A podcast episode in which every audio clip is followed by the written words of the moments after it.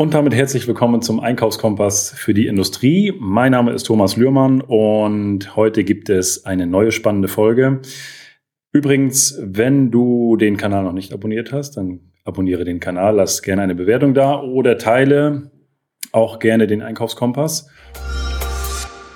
Jetzt bist du ja sehr, sehr ähm, lange im Einkauf, du kennst viele manuelle Prozesse, du hast zu DDR-Zeiten äh, das manuelle schlechthin kennengelernt. ähm, jetzt sind wir ein Stück weiter, du kennst viele Systeme. Wo siehst du im Einkauf Prozesse, die, die wir jetzt teilweise mit Programmen machen und Systemen machen, die vielleicht nachher völlig weg rationalisiert werden, durch Maschinen ersetzt werden, durch KI ersetzt wird? Gibt es da, wo du sagst, also ja, ich habe glaube schon, dass das, was wir heute noch händisch machen im, ähm, im Mittelstand, äh, das, das wird bald eine Maschine übernehmen. Hm. Also ich äh, wünsche mir erstmal, dass auf jeden Fall äh, noch sehr viel im Einkauf manuell bleibt wäre schlimm, wenn, wenn die ganzen Verhandlungen äh, einfach nur noch über den Rechner gehen und man drückt nur auf den Knopf und da geht eine Anfrage raus, dann kriege ich irgendwann mal einen Preis und eine Lieferzeit und dann war's das. Äh, ich finde, der persönliche Kontakt und diese persönlichen Verhandlungen äh, sind das, was den Einkauf auch ausmachen und das sollte bestehen bleiben. Man kann sicherlich in der heutigen Zeit sehr viel automatisieren.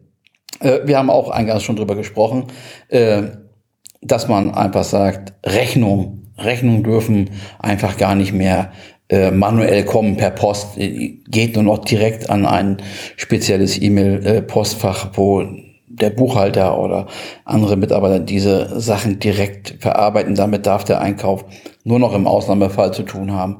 Ähnlich ist es äh, mit Auftragsbestätigungen, die automatisiert kommen müssen. Und äh, selbst äh, Bestellungen, die man am Ende nachher durch Rahmenverträge oder irgendwas äh, verhandelt hat und im System integriert hat, sollten, wenn die Bedarfe kontinuierlich sind und gleichbleibend sind, äh, äh, und man Jahresverträge hat, dann auch automatisiert ausgelöst werden, so dass man wirklich von dem eigentlichen ja, von der, von der, von der Arbeit, die einen aufhält und ja, die Zeit kostet, nicht mehr viel merkt und man dann einfach in die Breite gehen kann, sei es neue Lieferanten suchen, sei es neue Nischen äh, suchen, sei es Alternative suchen. Das ist ja die Aufgabe des Einkäufers und das sind so für mich die wichtigsten Sachen, die einfach an der Stelle automatisiert werden können und auch sollten. Sollten in der heutigen Zeit soweit sein. Und äh, wir haben es auch gemerkt, man kann auch einige Gespräche über, über Teams oder wie auch heute alle anderen Sachen äh, heute heißen, abhandeln. Ich finde aber gerade, wenn man über Preise, über, über, über hochpreisige Materialien spricht, dann ist das persönliche Gespräch face-to-face -face einfach immer intensiver und bringt auch für beide Seiten mehr. Gibt es da bei dir so eine Faustformel, wo du sagst, also Unternehmen mit äh, X an, an Euro Umsatzvolumen, die besuche ich einmal im Jahr oder einmal im Monat oder ähm, woran machst du das? Ja, also man sollte für sich schon dann die Gruppierung aufteilen und sagen ABC-Lieferanten, ne? Mhm. vielleicht auch noch D-Lieferanten, je nachdem, was man an Materialdurchlauf hat, äh, äh, an, an Menge. Äh, und manchmal sind auch, auch kleine, kleine, äh, relativ kostengünstige Materialien, die sehr häufig durch ein Unternehmen laufen. Da muss man dann schon mal ein bisschen hinterher sein. Aber ansonsten ist äh, das, was ich an Erfahrung gesammelt habe und meine Philosophie ist, und meine Philosophie immer in Anführungszeichen gesetzt, äh, die A-Lieferanten sind die, aus meiner Sicht, die natürlich den größten wertintensivsten Umsatz machen mhm. und auch an Material das häufigste bringen, äh, dass ich sie einmal besuche im Jahr wenigstens und einmal im Jahr erwarte ich, dass der Verkäufer auch mit dem Innendienst äh, in mein Unternehmen kommt mhm. und auch dort sieht, wie die Entwicklung vorangeht, auch dort sieht, dass wir engagiert sind und vor allen Dingen auch sieht, dass wir mit dem Lieferanten zusammenarbeiten möchten als Signal. Und dann äh, natürlich ja messen und äh, und dann außergewöhnliche Besuche, die dann irgendwo dann natürlich mit anstehen. Und bei den B-Lieferanten muss man dann gucken, aus meiner Sicht, dass man das alle zwei Jahre. Teilweise sieht man sie auch auf Messen, da kann man viel machen und ansonsten auch bedingt durch Veränderung, höhere Materialdurchläufe, Kostenexplosionen und dann muss man natürlich äh, kurzfristig reagieren und dann äh, ist auch meine Ausrichtung, dass man dann persönlich den Kontakt sucht. Äh, und man kann sich heute gut und gerne auf halber Strecke, wenn sie nicht vor der Haustür sind, irgendwo treffen und das Ganze dann in Ruhe ausdiskutieren mit allem für und wieder. Und da kommen wir wieder zurück auf diese ehrliche Zusammenarbeit. So, das ist so das. Und alles andere ergibt sich dann aus meiner Sicht, da muss man individuell gucken. Das ist dann wieder ein Erfahrungswert, wo man guckt, äh, der C-Lieferant, ja, den, hm, der möchte mich mal sehen, der möchte vielleicht auch zu uns kommen ins Unternehmen, möchte sehen, was da so alles vorangeht, auch mit der Maßgabe, dass er der Verkäufer oder der Lieferant äh, eventuell bei uns Nischen sieht, wo er Material liefern könnte. Das ist dann auch wieder so eine kleine mhm. Zusammenarbeitsführung, die man dort erweitern kann. Wie gehst du mit ähm, Single-Source-Lieferanten um? Also wenn du jetzt sagst, also es gibt ja manchmal Produkte, wo man sagt, es gibt nur den einen, ich komme da nicht dran vorbei. Wie, Gibt es das? In, äh, also ja, gibt's natürlich. Gibt das, das, gibt's das bei dir auch? Ja, natürlich. Also es gab es. Jetzt im Augenblick zum Glück nicht mehr. Äh, trotzdem, äh, bei meinem letzten Arbeitgeber war es so, dass äh, es einen Single Source gab. Halte überhaupt nichts vom Single Source, weil das ist einfach viel zu gefährlich in alle Richtungen. Da sind wir wieder bei der Thematik. Versorgungssicherheit. Äh, bei der Preisentwicklung, man hat keine Chance. Man muss, du hast das vorhin gesagt, muss ich dem Kunden die Füße küssen. Äh, können wir umdrehen? Muss ich dem Lieferanten die Füße küssen? Das ist so eine Geschichte, wo ich sage, grenzwertig. Im Single Source ist die Gefahr viel zu groß, dass man äh, einfach nicht auf einer, auf einer Ebene arbeitet, die beide Seiten zufriedenstellt und äh, der Lieferant an der Stelle immer die, die Schraubzwinge äh, fester drehen kann und man keine Chance hat. Deswegen ist Single Source im, für meine Ausrichtung äh, nicht vorteilhaft. Manchmal geht es nicht und dann muss man eben genau dieses Fingerspitzengefühl haben, diese Erfahrung haben, auf den Verkäufer, auf den Lieferanten einzugehen, äh, sich dessen anzunehmen und, und äh, da versuchen, die Lücken die man hoffentlich erkennt, äh, zu nutzen, um den Vorteil des Single Sources für sich selber zu gewinnen. Mhm. Ganz, ganz schwierig im Single Source Bereich und äh, deshalb ich persönlich würde alles daran setzen, äh, den Single Source zu verlassen und dort weitere Lieferanten zu suchen. Ja, das wie du gesagt hast, manchmal geht's nicht. Also manchmal ist es so, ja, da ist man wirklich in so einer, wo du sagst, ich muss jetzt. Aber dann ist es halt wichtig, ne, dass eine gute Beziehung da ist. Aber genau. Du hast gesagt, ähm, da muss man die Lücken äh, ja, sehen und, genau. und für, für, sich als Chance sehen. Was, was wäre für dich eine Lücke? Um ja, das ist, wenn man, wenn man, komme ich wieder zu unserem äh, Ausgangspunkt zurück, wenn man sieht, wenn man Erfahrung auf dem Markt hat und wenn man, wenn man eine gute Beziehung zu seinem Lieferanten hat, dann, dann erkennt man äh, diese durch eine Feinfühligkeit äh, äh, sieht man, wo der Lieferant Probleme hat. Und und genau das muss man erkennen. Und da muss man eben aus seiner eigenen Erfahrung heraus äh, reinpreschen und muss sagen, so komm, du willst mir den Zahn ziehen, aber ich ziehe dir deinen Zahn. Mhm. Und das ist genau das, also Wirkung gegen Wirkung. Ja, ohne jetzt da irgendwo ausfällig zu werden oder dem Lieferanten irgendwas was Schlechtes zu unterstellen, sondern einfach aus der eigenen Erfahrung her genau diese Situation erkennen und das Beste eben dann rausholen, was man rausholen kann, wenn es dann noch möglich ist. Mhm. Ist schwierig, aber es geht eben wirklich nur mit Erfahrung und mit einer guten äh, äh, Lieferantenbeziehung. Aus meiner Sicht. Ja, ja, genau. Also Single Source vermeiden und wenn, dann wirklich in der Top ja, da muss man dann wirklich äh, äh, was für tun, äh, auch wenn man auf der Seite des Einkäufers sitzt. Ja, das ist so. Und da muss man manchmal auch eine bittere Pille schlucken. Auch das ist äh, völlig normal an solcher Stelle. Und äh, ja, da muss man aber auch gut am Ball bleiben, um, wenn man diese bittere Pille geschluckt hat, dass man dann auch dazu kommt, sie wieder auszuspucken.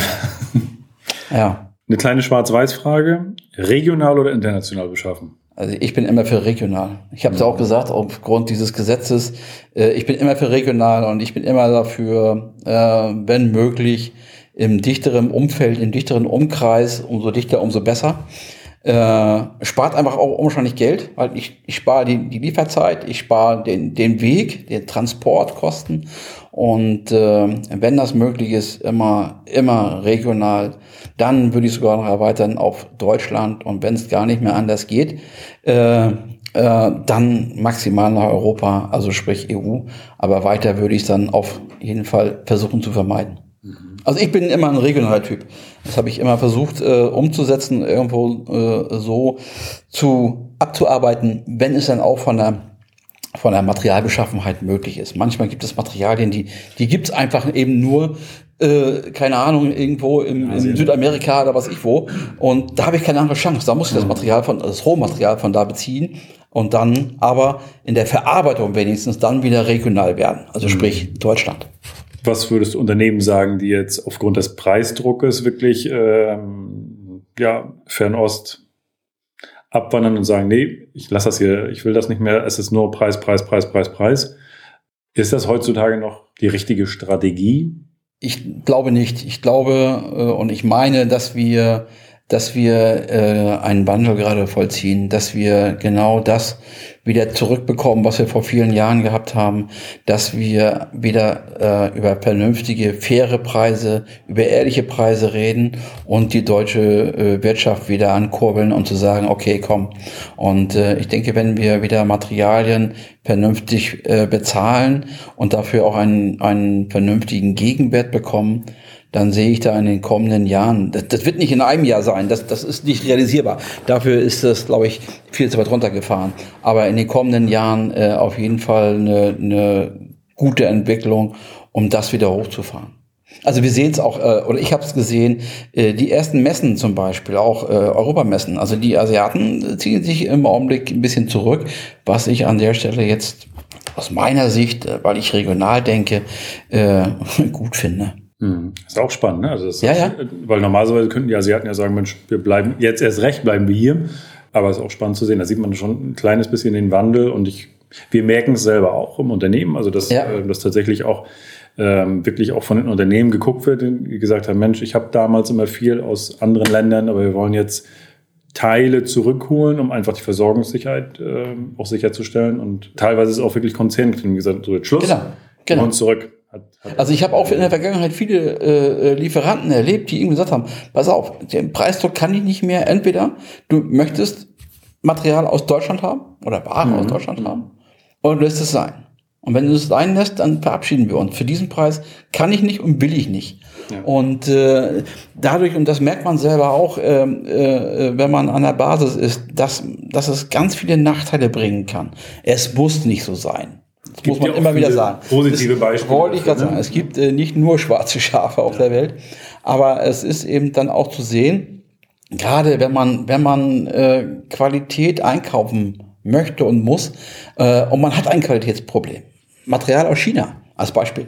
Bevor dort irgendwas in Bewegung kommt, ich einen ans Telefon kriege durch die Zeitverschiebung, äh, durch die äh, Sprach, äh, äh, Sprache an sich, äh, durch die Situation, dass dieser Qualitätsmangel behoben werden muss, diese Zeit, die es in Anspruch nimmt, kann für mich in der Ausrichtung der meiner Lieferanten, meiner Kunden besser gesagt, äh, äh, ein riesengroßes Problem am Ende mit sich ziehen. Und das ist fatal. Letztendlich von den Kunden leben wir.